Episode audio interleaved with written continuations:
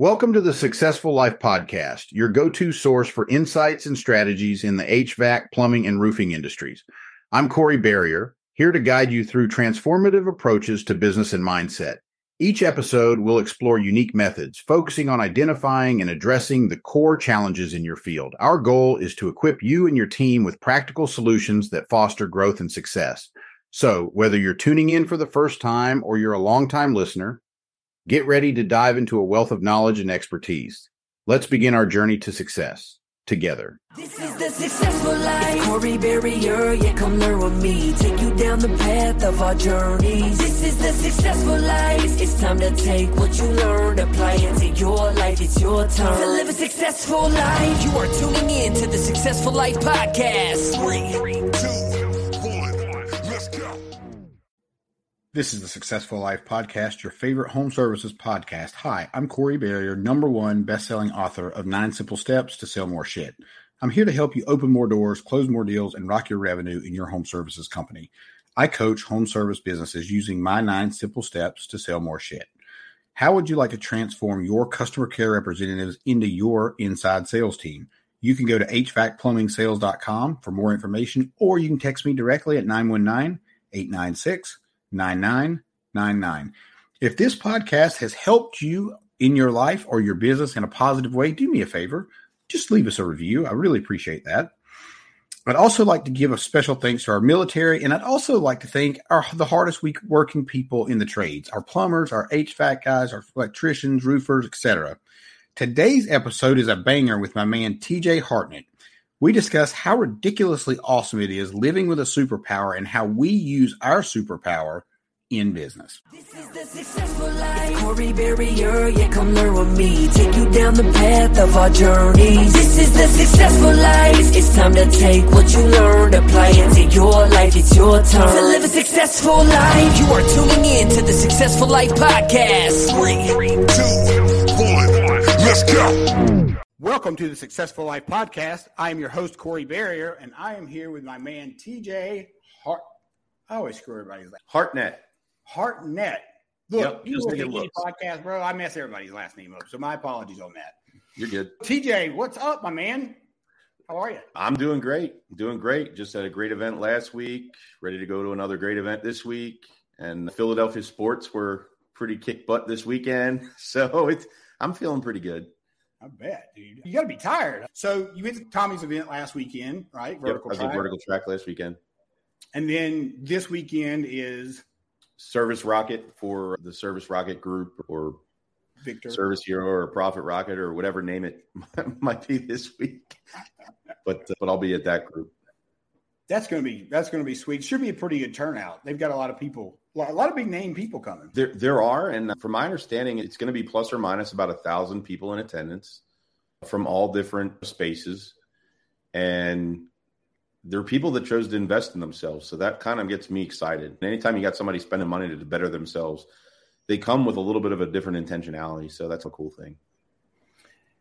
I agree with you. I totally agree. And I one thing that I think, and I don't know if you Have it, I don't know if you've experienced this or not, but do you sometimes feel like, do you sometimes feel like it's a, it's too much information? Like it's an o- overload. I do. And it's one of the things that I talk about when I'm on stage was you're going to come and you're going to get absolutely fed through a fire hose. Try and make sure you're taking away at least somewhere between one and three things that you're actually going to deploy. And so when they come and you're like, hey, that'll change our business. That'll change how we do what we do, whatever. That's going to impact us and do it quickly, low-hanging fruit, so to speak. Write it down, put an action plan together for it, which I'll walk them through how to do, and then file it away so that you can pay attention to everybody else. But trying to, oh, I'm going to do that. I'm going to do that. I'm going to do that. I'm going to, then you're going to get back and you ain't going to do a damn thing. So really try hard to guide people. Hey, one to three things that you're going to do that's going to make your business run better than it did before you came. And you're good. Shoot, if you just do one thing better, that's a win, right? So much good information comes out of these events. And if you try, like you said, if you try to capitalize on all of them, it's just, you're going to wind up going in a circle and not being very successful. T J, right now you are, I should just let you introduce yourself. My apologies. why don't you introduce yourselves? Since we're halfway through the show. There we go.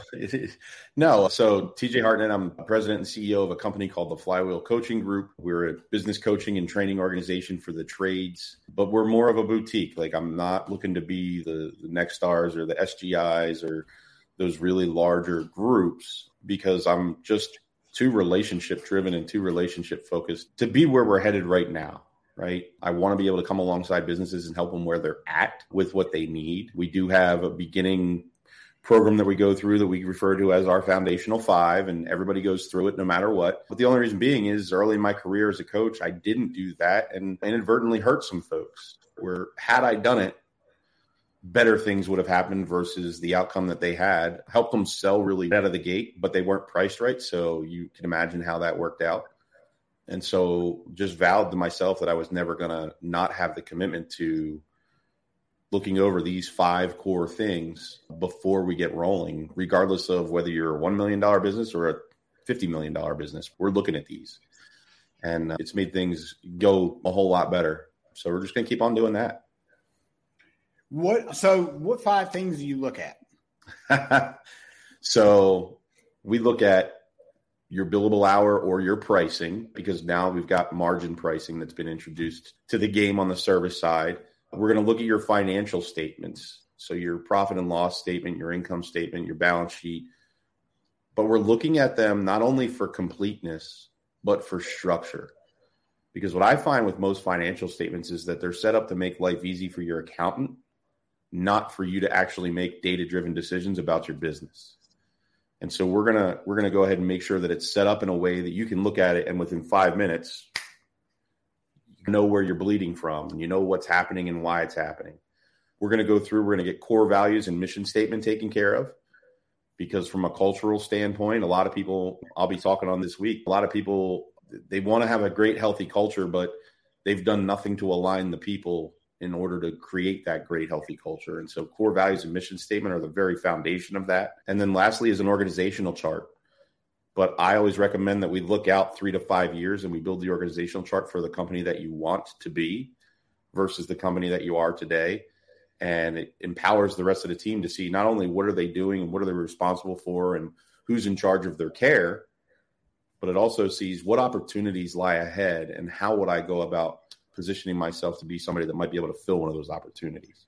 So it just brings a lot of clarity and allows us to make way better decisions later on in the coaching than if I didn't pay attention to those things out of the gate. Dude, I'm so glad you said that, because that make it makes complete sense. Because here's the thing. If one of those areas is off, the whole other, the whole wheel doesn't spin because there's a spoke missing. And those, oh my, now I'm putting it together. So like, it, but you're a thousand percent correct. And I think one of the things that you hit on specifically, and I don't personally map out organizational charts for people because I, but I understand the value and I understand what it is. That's just not my specialty, right? Yep. But it is super important. And we've all heard this, to have the right people in the right seats on the bus, because if you don't, the bus is not going to run.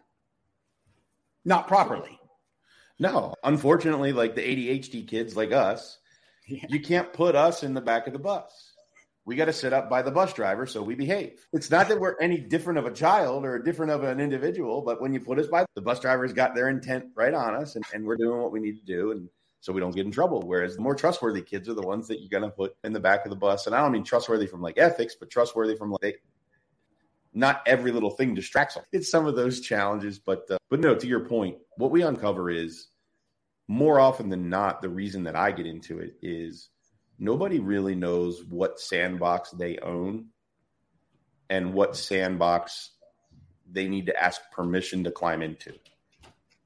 And that's where I find like eighty percent of the things that happen in an organization that aren't fun stem from is overlap.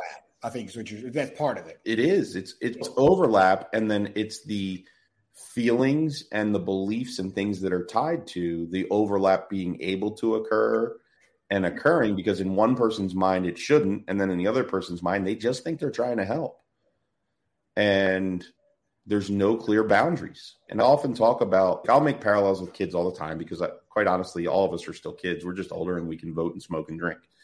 Uh, but at the end of the day, when it comes to the kid thing, like I tell people, give me one child that you've ever met that didn't have any rules, that didn't have responsibilities, that didn't have chores, that was an amazingly well-behaved child.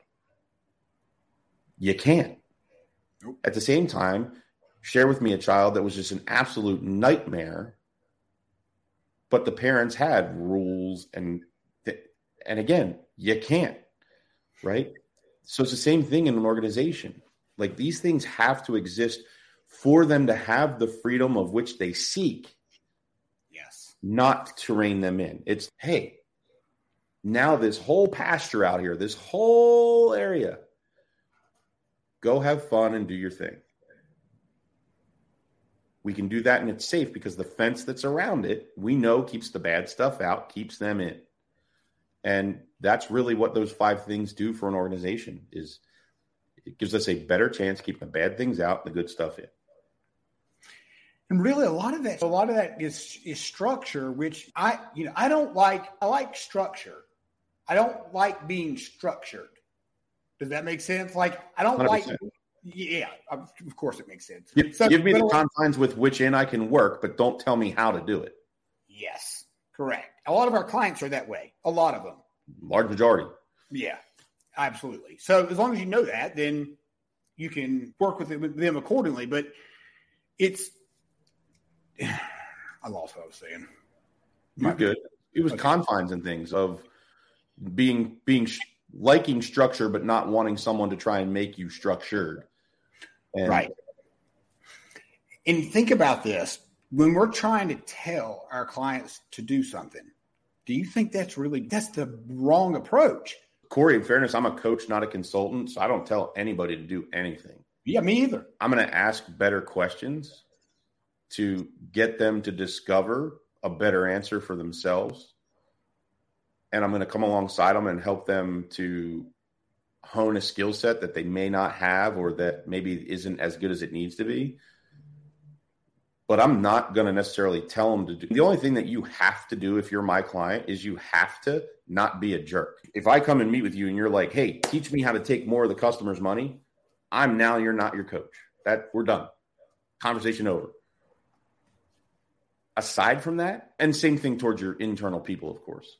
But aside from that, if you're like, hey, I really like to do this way, we're going to have a conversation about it. We're going to uncover that doing it that way isn't hurting anybody, that it's delivering a predictable result that's desired. We're going to go. Th- and if it is, guess what I'm going to tell you? Good. Keep doing that. Next. Yeah.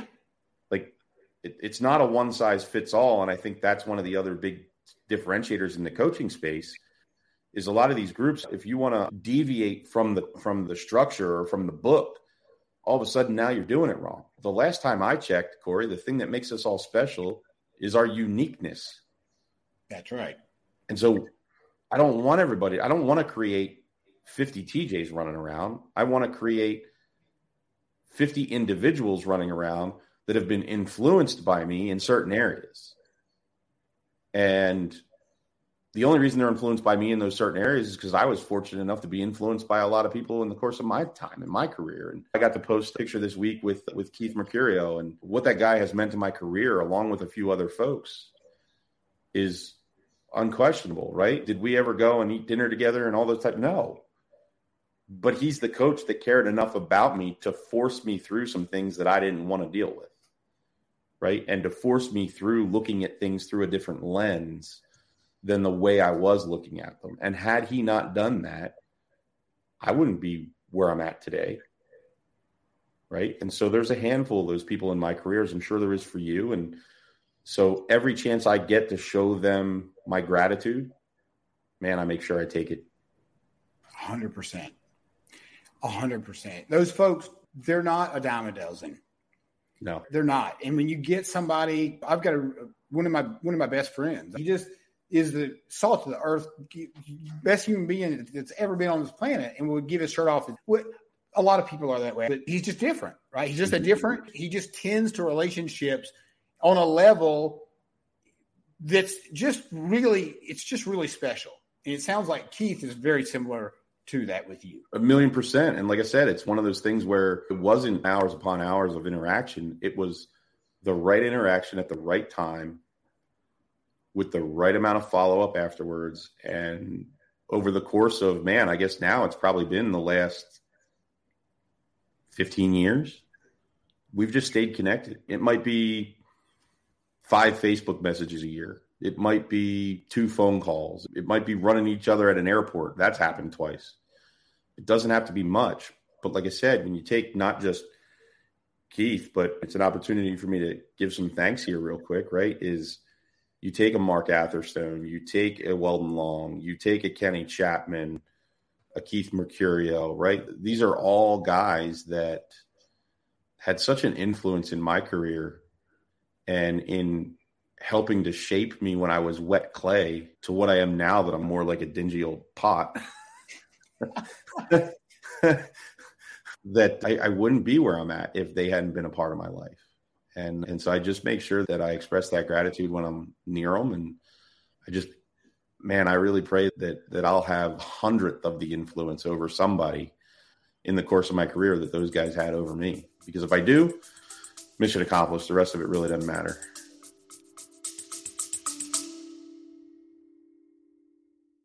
This episode of the Successful Life Podcast is brought to you by Housecall Pro.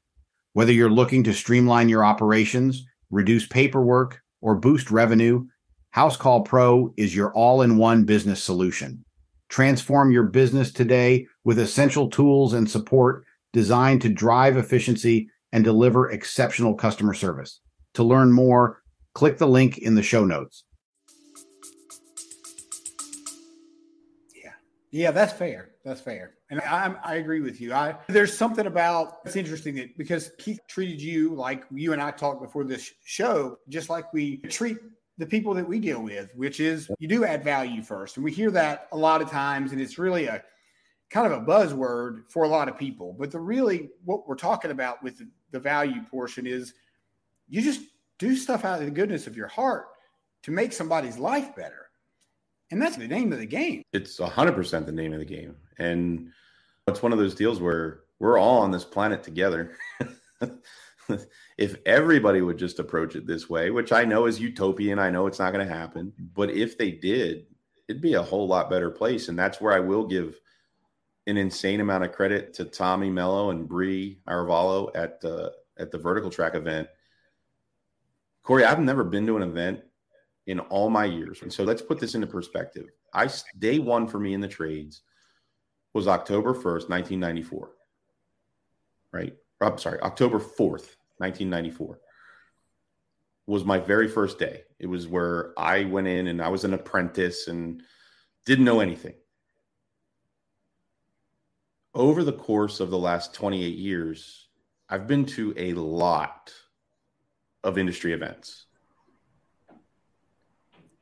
The one I was at last week was the very first time I've ever been to an industry event where the only thing that you could see, no matter where you looked, was people caring about each other.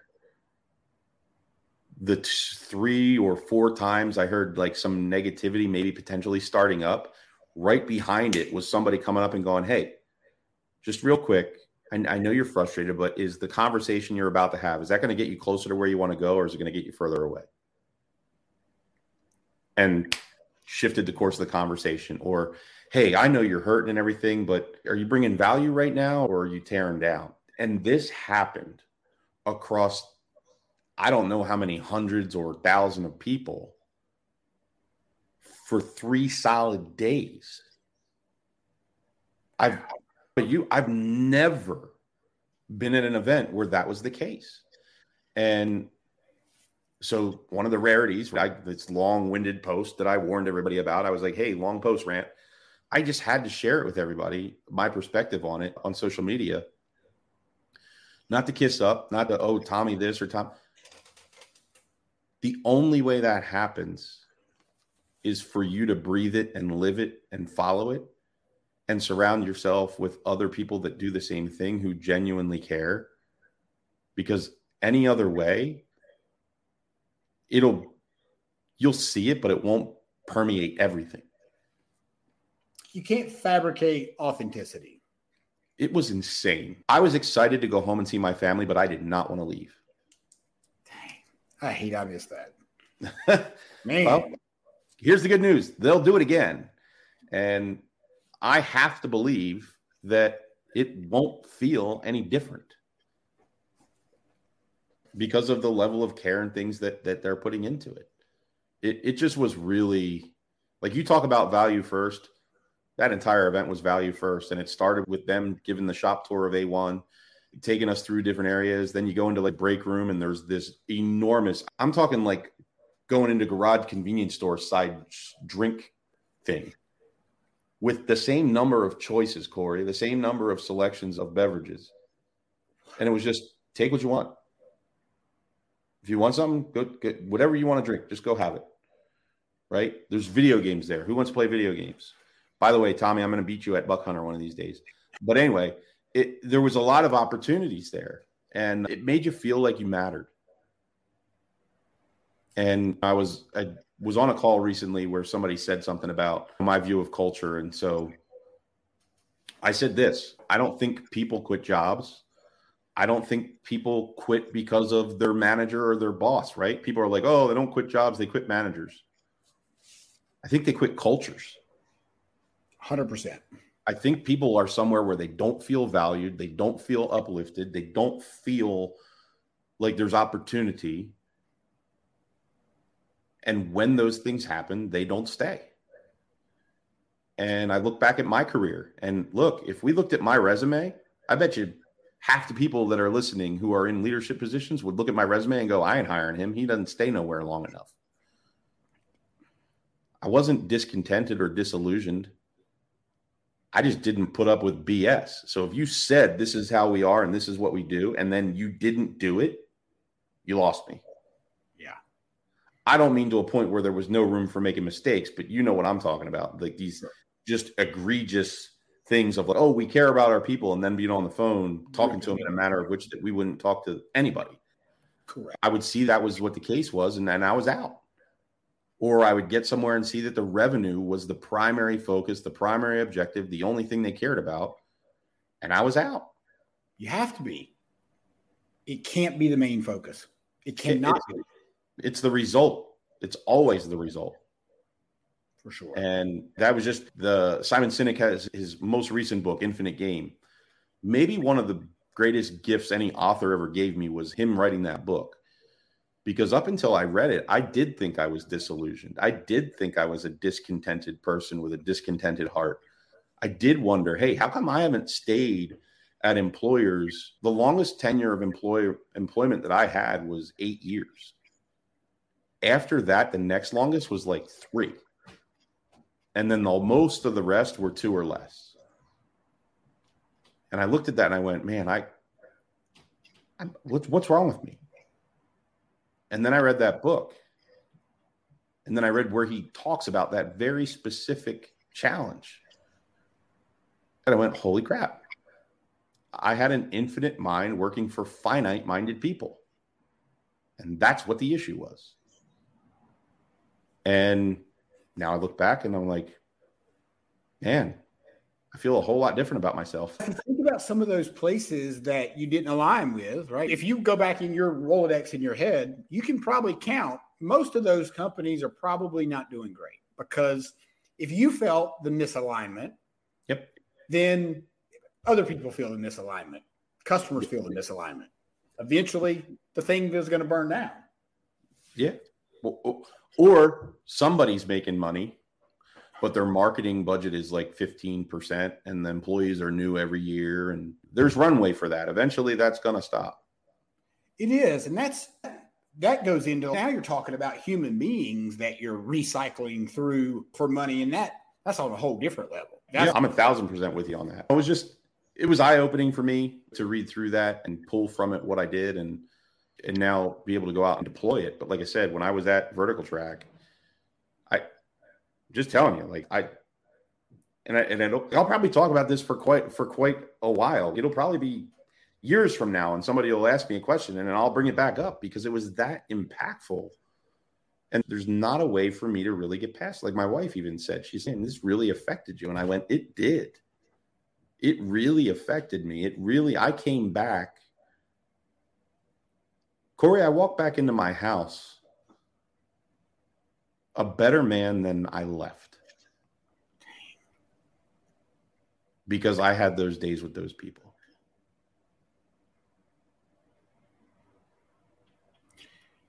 That sounds like my ayahuasca journey, but on a different, a different plane there. But yeah. That's something on my bucket list, by the way. We'll talk about that a different day. Oh, yeah. I've done it twice. It's life-changing. Yep.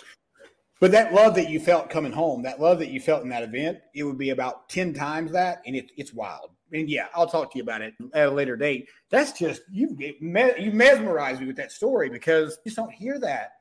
You don't, you, I don't hear that. You hear that X Y Z person was there or Peyton Manning was there or who, whoever. But I, have to, I always ask myself, like, what the hell is Peyton Manning going to teach me?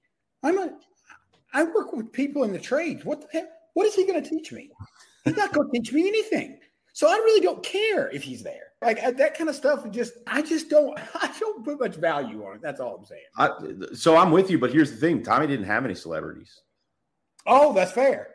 But that's interesting. He, there were there's celebrities to all of us in the home service space, but there were no celebrities at the event. The closest thing to celebrities I would say would be Joe Polish and Ken Goodrich. And if you'd say Joe Polish or Ken Goodrich to the general public, and none of them going to know who the hell those guys are. From that side of things, like they're celebrities to us and they mean a lot to us because of all they've done in our space, but they're not the Mike Tysons or the Fitzgeralds or whomever that you might get to come and do a keynote speech. And I'm not saying there's not value in those things, but I think it breeds a different attendee. Agreed. And a different culture of the event of what's actually happening. And, and so, yeah, I just... I thought it was super well done. I can't wait to be a part of it again. Um, and I look forward to, to seeing how it affects how I move forward. Because I know that there's going to be times where stuff's going to come up and that's going to be in the back of my mind of, are you honoring what was gifted to you at that event with the way you're handling this situation? So I'm going to ask you a hard question. It shouldn't be a hard question, but what is, give us one thing that you took away from that event that just, you feel like it was something that, if you're willing to share that. Yeah. The way we look at other people, you can look at other people and you can judge, which look, I try really hard not to do, but let's be honest. There's times I do it.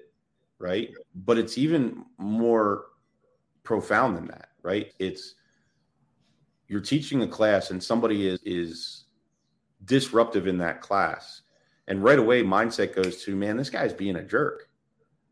Instead of, I wonder what this guy's got going on that's making him feel or think that this is the best way to handle himself in this situation. And then taking it the next step and going, man, I'm really grateful that he's in my class today because we met at the right time, because I am going to be the person that's going to care enough about him to figure that out. And I will one hundred percent guarantee you, like, I did not think about those things that way prior to that class, prior to that event. I do now. And so what's that going to do? That's just, it's just going to make the environment that much more inviting to be a part of and show people that the old adage of it's easier to catch flies with honey than it is with vinegar, right? Like it, I don't know why you want to catch flies, but still, but that's the truth. Right. And so you left there realizing, and I guess it's simple, but it's also somewhat profound. You left there realizing it's actually easier to be nice than it is to be a dick. Like it takes more energy to be a jerk to people than it does to just be nice. I would almost argue it might take the same amount of energy. So really, you could just take a pick. If it ultimately, you're not going to lose. You're not necessarily going to lose energy one way or another. But so if that's the case, just make a different decision. That's just it. But to me, the reason that I say more energy is because when the interaction is over, I don't know about you, but if I was a jerk to somebody, like the interaction doesn't stop at the interaction, then I think about it after the fact, and sometimes I. like rehash it. I almost never do that when I was nice because it's just how I'm supposed to be. So it ends up taking more of my energy to be difficult or conflicting or a jerk than it does to just simply treat people the way that they deserve to be treated. Or maybe not, maybe deserves not the right word. Maybe worthy is the right word. Like, we're all worthy of being treated as human beings that have feelings and needs and wants and desires. one hundred percent. And I, and I especially want to hone in on that for just a quick second, because I, and I don't do this, but I see this happen a lot, is people will just rip people apart online. And I, it bothers me. It really bothers me because you don't know what that person's going through. And you're just jumping in on this bandwagon of garbage, but you know nothing. And this hasn't happened to me. So I'm not the victim here. I'm not saying this happened. This never happened to me. But I just don't understand, like, why people pile. And there's a specific situation I'm thinking about that happened not long ago between two people that I know. They both acted like total idiots online. And, like, I sat there and, and watched this interaction, and I'm like, y'all are supposed to be like leaders, and y'all are acting like you're in prison again, which is ridiculous. And so I, I just think that if think about how you think about how you want to be talked to. And I know that goes back to treat people how you'd want to be treated, but really it is that simple. You probably wouldn't talk to yourself, not you or me, but some of these people wouldn't, you wouldn't talk to yourself the way you talk to other people. Right. Or worst case. So, so here's the other one that I uncovered, right? For those of us that have challenges with our internal voice, would you ever let somebody else talk to you the way that you sometimes let yourself talk to yourself? Nope. So it, it goes both ways, Corey. I one hundred percent get where you're coming from, but the answer is no. So just knock it off. It's a, it's wasted energy. There's nothing good that's going to come from it, whether it's you talking that way to somebody else, you talking that way to yourself. The only thing it's doing is creating muscle memory for you to continue talking that way. So just yeah. stop doing it. I'll tell you, I, and this is something I've worked on really hard over the last three years, I guess you could say, but more importantly, it, and really it comes down to, it's a decision, right? And if you just look at it like that, it's just a decision that I can choose to feel like garbage, or I can choose to just not let that thing affect me. And guess what? If it's not within my arm's reach, I don't really have that much control over it anyway. So why am I worried about what's happening next month or what happened last month? I can't do anything about that nope. right now, today. No, and all it does is take away whatever enjoyment might be available for you today. And that's where I think the energy de- depletion comes from, is the stress. To your point about it takes more energy to be upset because you invite negative energy into your life. And I don't know about you, but I pick up on people's energy. I know when people are being genuine and when they're not. And I know if people are telling me the truth or not. Like yep. It's just people, there's, and A D H D people get this. Because most of us are empaths, and most of us can see four or five steps ahead. Most of us can see steps ahead for everybody else, but it's hard to do it for ourselves. Let's see. There's a whole list of things. Yeah. So I think one of the things in this space, though, right now that that bothers me a little bit, and I promise this is going to be a positive thing, not a negative thing, is that we don't, we're not putting enough time and attention on just simply being good people to other people in our salesmanship, right? Everybody wants to learn how to be better closer. Everybody wants to learn how to be more persuasive, or for what? Yeah, stop all that. I just want to get to know the people better and understand what it is that they're challenged with and what their true, like, desired state, if you will, is. Corey, if you could wave a magic wand and make your house feel a certain way, tell me what that would be, right? What's the humidity level? What's the temperature? What's the, when the sun shines through the window, is there stuff floating in it or not? When you drink water, are you chewing it too? Like, asking them questions about, and then going, all right, so Corey, based on those things that we've discussed, which of them are of the top priority that you want to make sure that I try and solve for you today? It doesn't have to be more complicated than this. Yet, we probably spend millions of dollars as an industry making it more complicated than this. And all we need to do is just start caring about people, apply the fifth habit, right? The fifth habit of seek first to understand, then to be understood, and get after it, right? Genuinely care. And I think the reason we spend millions of dollars is because I think everybody thinks it can't possibly just be this easy. You're right. It can't possibly just be that you just have to care. No, it really is that easy. Right. We talked about previous performance and things of that nature. Right. And so I was on a panel and I got to sit next to some ridiculous people on this panel as far as what they've accomplished. Right. We're talking Tommy Mello, Brent Buckley, Victor Rancor, Lance Bachman. Right. We're all on this panel. Start talking about sales and how back in the late nineties, early two thousands, a million dollars in sales was like a really big deal. And then afterwards, when we were done, I got to talking and I said, I don't really bring this up a lot, but did you know that I did one point two million in sales in two thousand and I didn't sell equipment? And like a bunch of people just went, what'd you just say? It's like, yeah, I did. I did a little over one point two million in sales as a technician in two thousand and I didn't sell equipment. It was all repairs, add-ons, accessories, enhancements, rejuvenation, no equipment. And they're like, how? And I'm like, one point two million worth of stuff was wanted by the customer. That's it. That's it. So I just think we've got to change the lens that we look through and stop being so concerned about the sales and start being concerned about how many new friends we can make and how many problems we can solve. And truly care. And the problem with it is this: you can't fake it. That's right. Absolutely cannot fake it because there's incongruence. I'll tell you, you're, you can have a poker face, but you can't have a poker body. So your body will always tell the truth. Did you know that? Uh, look, I can tell people I eat healthy all the time. The minute I stand up and the belly comes out, all bets are off.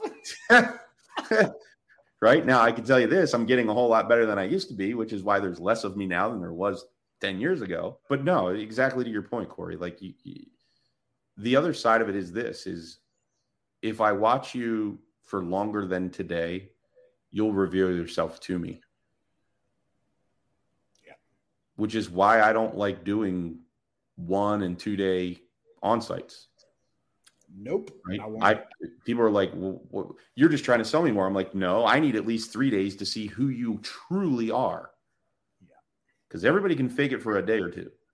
You really need five days, truly. It, In my first, I, I like to have five anyway. I like to have five as well. But when five's not available, three and four are all I'm doing. If it's a one day thing, it's for me to teach a class, not to do an on-site. It's like I'll come and teach a customized class to your team, but it's not for on-site related things. One and two days is strictly for content. Let's clarify that for the audience because that's really important. Because yep. one thing that, yeah, just, yeah, clarify why you don't come in for one day or even two days and then leave, right? And my guess is whenever you come in for a, how about this? You just tell me, I won't guess. You just tell me. Yeah. No, so the, the people can select that they want to have you on site anywhere from one day to five days. And then they can do more than five days. I'm excited. I'll be I'm not sure if it's February or March, but I'll be in Australia most of the month next year. So that's going to be a good time. But when I go on site, if it's for one day or two days, it's specifically for me to teach a specific class and give a specific skill set. It's not for me to uncover anything. It's not for me to help solve any issues or put something in place that's not in place because there's not enough time to do it. Three, four, and five days is where we start getting into those other things. And quite frankly, sometimes they're not enough. And here's what I will tell you. Every onsite I've ever done, we went with an agenda And if it was a full week, by the third day, the agenda no longer looked the same as it did when I got there. Because the truth comes out. What the company really needs, what the people really need is different than what we might have thought they needed virtually through Zoom meetings.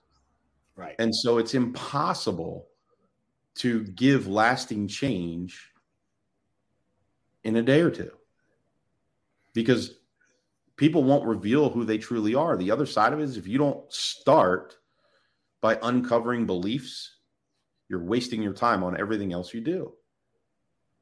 Because if the beliefs aren't aligned with it, you could teach people all you want. Nothing's going to change. You've got to understand, what are their beliefs? Why are they there? Where did they come from? And how committed are they to them? And then once you understand all of that, then we have an opportunity to make improvements or adjustments even. But without that, you're just really listening to yourself talk.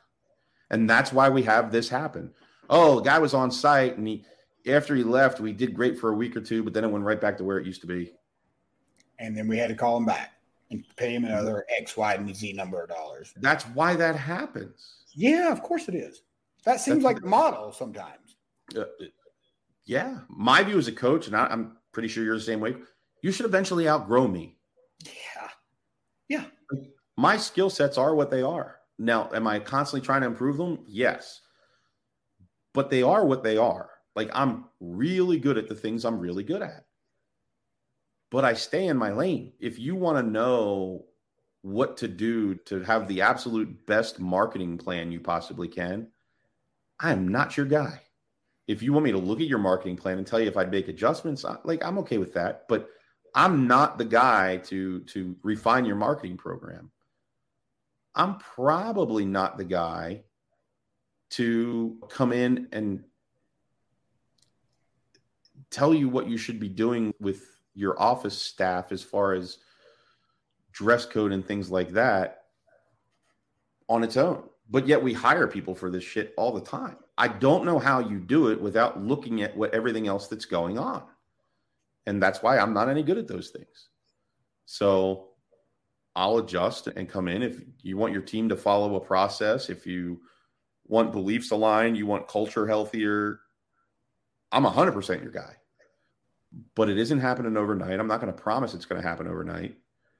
And there's a lot of hard work that has to get done. And I do think, and I know we're like jumping around, but welcome to A D H D, is I think that's one of the challenges of social media for us today, because everyone's looking at some of these different or operators that are out there that grew from zero to fifty million or zero to one hundred million or whatever in four years, five years, seven years. So what? You don't know the story behind that. You don't know what's behind the curtain of Wizard of Oz. You We don't know how leveraged they were, so that when the payoff happened, how much they actually walked away with. And here's the other thing. It also, it doesn't matter, because it's them, not you. It's their team, not your team. It's their people, not your people. It, so stop looking at everybody else and start looking internally and go, hey, what do I really want for myself, my team, my clients, and my company? And then devise a plan and go get it. But stop looking at everybody else. This is where we got to be like those horses in the Kentucky Derby, where they wear them things. And the whole reason they wear those things is because if they could see the guy over here, instead of running the race, they'd fight with him. Yeah. That, that's where we've got to get. I'll be honest, dude. I do that to a degree with, and similarly, like when I'm working, I'll put on binaural focus music because it helps me dial in like the blinders. And it's important to know about these things because it can really help. Have you ever used binaural beats before? You know what I'm talking about? Hold on. Hold on. Let me find it. You mean this right here? Oh. And you, is that, is that the guy on, do you want, do it also watch it on YouTube? I don't watch it on YouTube, but this is just literally a mix on iTunes of just continual, just that yeah. background music that helps me to just pay attention to what I'm doing. And so if I really need time of focus, that the AirPods go in and I'm focused. no interruptions. No interruptions. Cannot happen. Because it, man, I just, I didn't really anticipate talking about A D H D that much, but dude, like if you really think about how bad it throws you off, just the slightest thing. And you're married, like your wife could come into your office and say, hey, do something completely unrelated or something completely important. And it may take, I may not get back on track for an hour, right? And that whole hour is wasted because I'm figuring out what I'm doing. So the way I've helped myself with that is I write on a note the thing I'm doing, and I put that note in front of me. So that way, if I forget again, I can just look at the note and see what I was doing. So full transparency, right? While we're on this call, my son comes down and he's got something to put in the free, the storage freezer that's down here. And so he take brings it down, he puts it in the storage freezer, goes back upstairs. And the whole time since he did that, my thought process is, he knows I'm on a podcast. He knows I'm down here. Why in God's name did he just have to bring that down here and put that in the freezer right now? What the? Yeah. And so to your point, and then I hear wind outside and I keep the shade pulled on the door on purpose. Right. But I hear it. And so now I'm wondering what's going on out there. When I'm supposed to be paying attention to this. Yes, I get it, dude. And here, let me clarify this for everybody. Like, it's not that we have a lack of, of focus. It's that we just hyper-focus sometimes on the wrong stuff. And everything gets a say. That's, I think, the bigger difference is we don't miss a thing. If you really want, like, a good observer, get an A D H D person. Because nothing will happen without us noticing it. Nothing. Yes, correct. But here's what will happen and we won't notice it. Get a new piece of furniture and put it in my house while I'm away. When I come home, I ain't going to say nothing. Nothing. Like I, my wife will get her hair cut or whatever. And I'll do the same thing. I'll get my hair cut. And there's no compliments back and forth because neither one of us realize either the other person got a haircut. So it's a, it's a hard thing to understand until you're the one that's living with it. And you get it. Let me ask you if you ever struggle with this. Is something that is some if there's if I'm having a conversation with my wife, or and it's something that I'm going to have to ask her to do, and I feel like there could be the slightest bit of friction, I'm just going to do it my damn self. I'm just mm-hmm. not going to. I'm just not going to ask, or I just won't do it. Period. We're both that way. Yeah. Missy and I are both that way. We're both very non-confrontational. And so if we think something that we might do might upset the other one, we just either take care of it ourselves or we just don't do it. You know, what's interesting, and there's a guy, and I can't remember, the, I think it's called Love and Relationships, I think is the name of the book. Eggerichs? And it, it's a, did you, have you ever heard of it? It's Love and Respect. It's Emerson Eggerichs. That's exactly, that's absolutely it.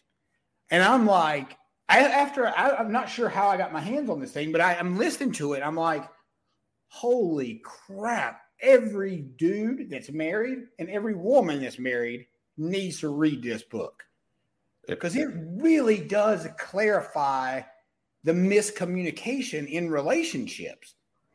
So this is hilarious. Wow. I can't believe we got here from where we started. So I had planned for this fall to do a spousal business owner workshop.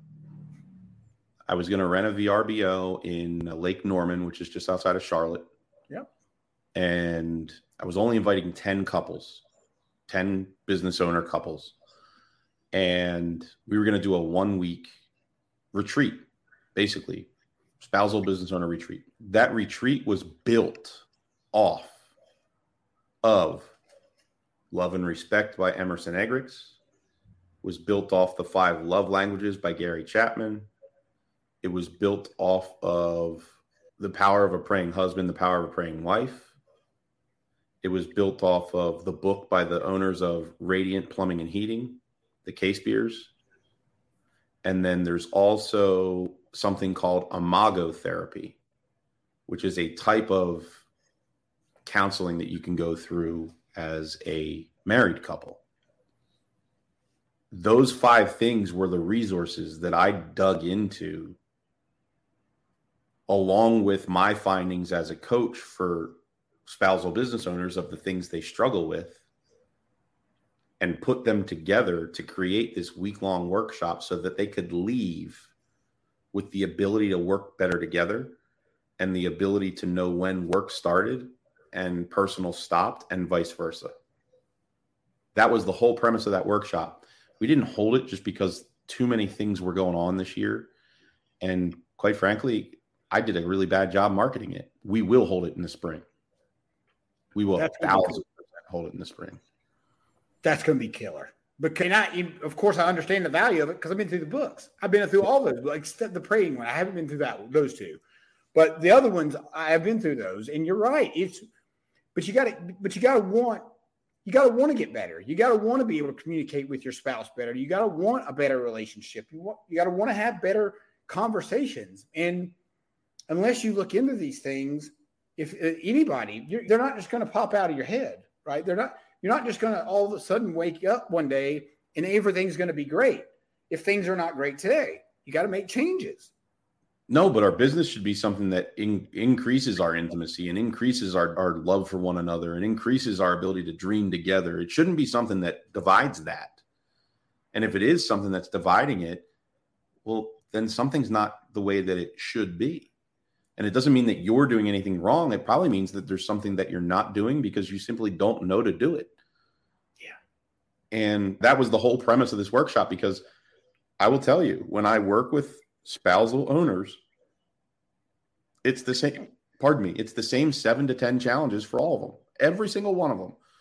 I could make out a list of ten challenges, and I will guarantee you that the primary challenges in their businesses are on that list. one hundred percent guaranteed. Yeah, I'm sure you're right. I'm sure you're right. And I think it's important, the spousal por- portion, like, I, I don't really care what people say. Like, at the end of the day, if it weren't for my wife, there's no way I could do the stuff that I do. Impossible. Impossible. She's not even a part of my business. But guess what? She is a part of my business because she runs our house in addition to her business. She does all the crap I don't have time or want to do, for that matter. And she's really good like that. And it makes my life and my work life significantly better. Yep. Amen. Amen. Yeah, I'm with you. Miss, without Missy, Flywheel doesn't exist. Yeah. Period. It just, Flywheel never happened. With, without her, honestly, man, without her, I'm probably still operating, to be honest with you. Yeah. I'm probably still a miserable operator.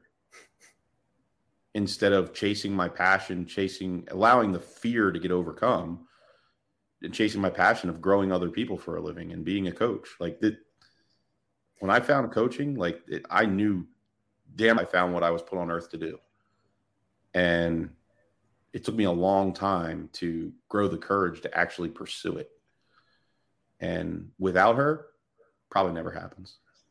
Cause she's a cheerleader, right? She gave us that belief that we just couldn't muster at certain times. Cause I've been there.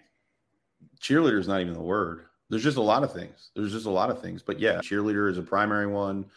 Supporter. That belief. The belief uh, in the belief is the biggest thing for me. She believes accountability in me, partner. I believe in myself. Accountability partner too, big time, right? She's I'll say something, she'll be like, "Oh my God, you're so humble," when I'm being an ass. When I, when I'm saying something like, and, and she'll look at me and she'll be like, "Oh, you're so humble," and then roll her eyes at me and But it works, right?